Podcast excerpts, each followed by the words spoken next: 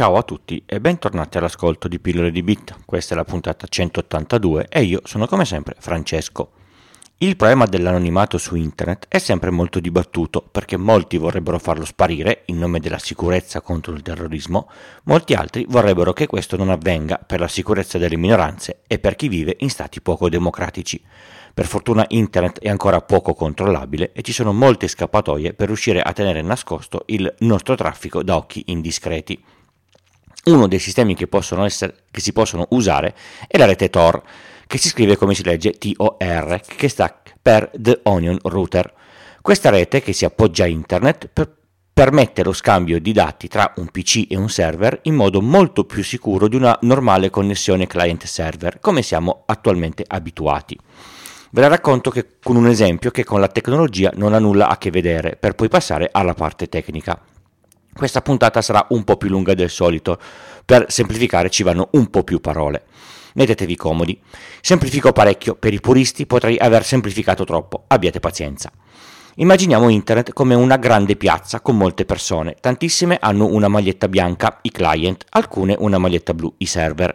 Nella comunicazione normale, quando una persona con una maglietta bianca vuole qualcosa da una con la maglietta blu, prende una scatolina, mette dei dati all'interno e gliela lancia. Facciamo le cose semplici e parliamo solo di richieste web. Se la richiesta è HTTP, chiunque potrebbe prendere la scatolina, vedere che il mittente è Mario con la maglietta bianca e il destinatario è Luigi con la maglietta blu, la apre, ne legge il contenuto, la richiude e la fa avere a Luigi. Se la richiesta è HTTPS, la scatolina è chiusa con una combinazione e quindi non si può aprire e chi sta nel mezzo vede solo che Mario ha scritto a Luigi. Il problema è che se Luigi è un ospedale che fa cure tumorali e la persona che vede la scatolina è un'assicurazione sanitaria, non importa il contenuto.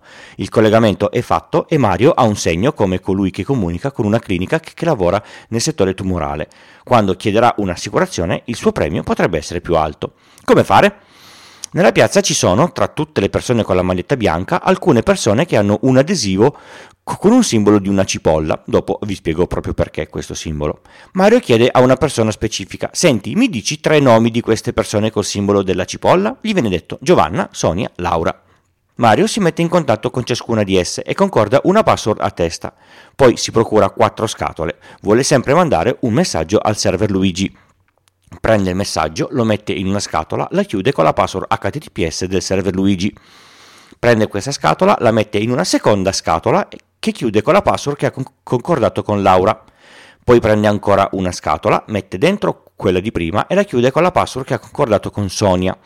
Prende l'ultima e la chiude con la password che ha concordato con Giovanna. Quattro scatole, ognuna con una password diversa che, che, deve, che devono passare per tre nodi diverse porta la prima scatola a Giovanna, quindi quella dell'ultima scatola, che conosce la password, la apre, trova un'altra scatola chiusa con la password da mandare a Sonia. A Sonia arriva la seconda scatola, lei conosce la password, la apre, trova la scatola chiusa con la password da mandare a Laura. Laura riceve la scatola, la apre, trova la scatola con la, con la, destinazione del server e la password del certificato HTTPS del server Luigi, che a questo punto riceverà il pacchetto che gli ha mandato Mario. Visto che la comunicazione è bidirezionale, Giovanna, Sonia e Laura tengono memoria dei pacchetti e delle loro password. Quando il server Luigi risponderà, loro procederanno a mettere il messaggio nelle scatole precedentemente aperte con le password precedentemente concordate, in modo da fare il percorso inverso. Alla ricezione della risposta, Mario aprirà tutte le scatole con le sue tre password anzi quattro, per poter leggere la risposta del server Luigi. Nella piazza piena di gente, chiunque può vedere le scatole passare. Vedrà che Mario manda pacchetti a Giovanna e che Laura comunica con il server di Luigi. Tutto è crittografato e soprattutto, visto che non è solo Mario che usa questo sistema, ci saranno milioni di scatoline che entrano all'interno di questo sistema e che ci girano all'interno e che escono verso dei server. Per l'assicurazione sanitaria sapere che Mario comunica col server Luigi diventa praticamente impossibile. A livello digitale il, il, sistema Tor, The Onion Router, si chiama così perché il sistema di inoltre dei pacchetti e una crittografia a strati come le cipolle funziona proprio in questo modo. In giro per il mondo ci sono migliaia di dispositivi che fanno il mestiere di Giovanna, Sonia e Laura. Quando io cerco di accedere alla rete Tor, il sistema chiede a una specie di directory tre di questi nodi che io potrò u- usare per le mie comunicazioni. Con questi nodi scambierò le chiavi per la crittografia e li, li userò per comunicare col server di destinazione. Tutti i pacchetti che passano per la rete Tor sono grandi 512k e non si sa se sono il pacchetto di inizio comunicazione, se sono a metà o l'ultimo. Non si sa se è un pacchetto con i tre strati di crittografia, solo uno, o quello in mezzo con due. Loro rimbalzano tra i nodi e alla fine escono sul server che stava cercando la, la persona che voleva comunicare. Tutto questo giro di codifica e decodifica rallenta la, la navigazione usando questo tipo di rete anche se ci sono dei requisiti di latenza da non superare per evitare che l'esperienza sia eccessivamente lenta. Mentre si usa questo tipo di, di rete è necessario prestare attenzione ad alcuni dettagli. Se si vuole restare anonimi, che è lo scopo principale per il quale si, si, si, usa Tor, e poi si accede a Google e ci si autentica, beh, lo state facendo sbagliato, come si, si usa dire. In molti casi la configurazione del proprio PC è univoca nel mondo e i server registrano questa un- univocità quando ci si presenta ad essi. Questa unicità è data dalla combinazione di sistema operativo e versione, browser e versione, risoluzione del display, fonti installati e una miriade di altri parametri.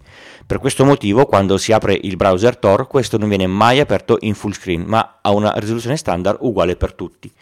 Per capire quanto si potrebbe essere identificabili, non come persona ma come questo computer è già passato di qui, si può usare il sito MI Unique il link sapete dove sta. Per evitare questo si consiglia di usare una macchina virtuale che non può essere eh, modificata, la si avvia, lei si collega a Tor e la si utilizza. È uguale a tutte le altre persone che la usano. Quando la si spegne e la si riaccende, torna come era all'inizio. Se, se, se, la volete provare, andate a, a cercare Tails. I link, come al solito, sono sull'app con la quale ascoltate il podcast e sul sito. Mai detto che cercare di essere anonimi fosse una cosa facile e comoda, sapete? I server che sono all'interno della rete Tor, quello che viene comune, comunemente chiamato dark web, come funzionano? Mettete in pausa, fatevi un caffè e poi continuiamo. Fatto? Bene. Il server in questione è un normale server web e comunica con tre nodi della rete dicendo loro io, se ve lo chiedono, sono a questo indirizzo. Ma la richiesta deve arrivare da un altro nodo, non da un client esterno a, a, dalla rete direttamente.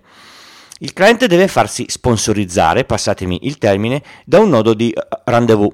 Si collega e chiede, senti, mi metti in comunicazione con il tal server del dark web? Questo nodo, che conosce almeno uno dei tre nodi che conoscono il server, passa attraverso uno di essi e informa il server che un cliente vuole collegarsi. Il server può fare lo schizzinoso e far finta di non esistere. Se invece accetta la connessione, si, metterà lui in contatto con il, con il, nodo di rendezvous e avvierà la trasmissione dati. Il cliente non conosce il suo indirizzo e non conosce neanche quali sono i tre nodi che conoscono il suo indirizzo. Ovviamente qui siamo nella rete Tor, il cliente arriva al nodo d'incontro passando attraverso altri due nodi con le quattro scatole e le tre password di cui abbiamo visto prima, la stessa cosa farà il server passando attraverso tre ulteriori nodi. Se si naviga usando Tor verso server normali tipo Google, Facebook, server di posta e simili, la comunicazione tra l'ultimo nodo della rete Tor e il server può essere intercettata perché all'esterno del sistema crittografico e anonimizzato di Tor. Se invece si comunica col server all'interno della bolla di Tor, tutto resta all'interno e intervenire è molto difficile. Visto che i nomi dei server all'interno della rete Tor con estensione .onion hanno nomi non proprio facili da ricordare, esistono dei servizi che li indicizzano, un po' come faceva agli albori di internet Yahoo Sites. Tutta questa serie di codifiche, una dentro l'altra, a matriosca, diremmo noi, è molto simile a una cipolla. Per questo il sistema si chiama The Onion Router e il logo è una cipolla. Alcune note finali, come se fosse un elenco puntato. Il protocollo utilizzato da Tor è incapsulato dentro TCP che sta al di sopra di IP, non usa IP direttamente. A causa della sua struttura n- non è adatto al passaggio di contenuti multimediali e a, e-, e stream del tipo BitTorrent. Ovviamente usare Tor, lo ripeto, pur essendo molto sicuro, genera un, un'esperienza di estrema lentezza. Prima era molto molto lento, adesso che, che ci ho provato prima di fare questa puntata è diventato accettabile. Come ogni cosa sicura e crittografata non è detto che sia illegale, quindi il contenuto di quel che passa dentro Tor, come i suoi server, non è sempre illegale. Solitamente lo è quello che passa agli onori della cronaca, ma quello che non lo è nessuno lo conosce. Per esempio Proton Mail, un provider di posta elettronica con sede in Svizzera che come mission ha la privacy delle comunicazioni dei suoi clienti, non è illegale e è un sito Onion all'interno della rete Tor. Anche DuckDuckGo, un noto motore di, di, di ricerca, ha un server con indirizzo Onion e non è illegale. Come ogni sistema molto sicuro, tutto il sistema Tor è open source, chiunque che abbia le capacità e le conoscenze può vedere il codice e capire come funziona riga per riga, senza che questo possa inficiare sulla sua sicurezza. La rete Tor è sicura, ma Silk Road lo hanno smantellato lo stesso. Questo vuol dire che col giusto investimento in intelligence anche le cose sicure possono essere espugnate. La lotta guardie e ladri sarà così per sempre. Se usate Tor dal vostro PC, chiunque sniffi il vostro traffico non può vedere cosa sta passando, ma sa che state usando Tor. In azienda potrebbero bloccarlo, ad esempio. Per superare questa cosa e essere ancora più sicuro, potreste usare una VPN per poi accedere a Tor. Ma in alcuni stati usare la VPN è un reato, quindi fate attenzione. In più non, non potete sapere se il gestore della VPN registra il traffico che generate al suo interno, a voler essere molto paranoici. Chiudo con alcuni esempi pratici dell'utilizzo della rete Tor, che non siano cose per nerd fatti solo per far vedere che la rete Tor è un gran bel esercizio di stile o utile per comprare la, la droga o le armi. Se ho una casella di posta sicura e ci accedo con Tor, il gestore della casella di posta non saprà mai da dove arriveranno le connessioni a quella casella, neanche se le lo chiedono le forze dell'ordine. Nei paesi poco democratici posso andare a cercare informazioni per combattere la dittatura, evitando sia il controllo degli accessi che il blocco sui siti ai quali posso accedere. In Cina non hanno accesso alla wiki, per esempio. Posso usare la rete Tor per fare da fonte a giornalisti che stanno facendo inchieste, rimanendo anonimo ed essendo sicuro che spiare la mia attività mentre fornisco documentazione non mi farebbe rischiare di essere scoperto. Se sono un soggetto a rischio, per esempio appartenente a una categoria discriminata, posso accedere a gruppi e canali di discussione rimanendo nell'anonimato. Se uso sempre Tor per accedere anche con account registrati su canali di discussione o su social, sarà impossibile o molto difficile risalire a me. Se volete provare a usare Tor potete scaricare il browser basato su Firefox già pronto e configurato. Il link lo trovate nelle note dell'episodio come di consueto. Se volete l'esperienza più pura, vi potete scaricare la macchina virtuale di Tails e usare quella con VirtualBox sul vostro PC, oppure farla partire con una chiavetta dal vostro portatile. È una cosa un po' più, più complessa, ma sul sito è tutto quanto scritto. Pillole di Bit lo potete ascoltare una volta a settimana, esce normalmente lunedì mattina alle 4, ma poi potete continuare a partecipare tutti i giorni sui vari canali, Twitter, il forum, Telegram, la mail. Tutti i link li trovate sul sito pillole di bit col punto.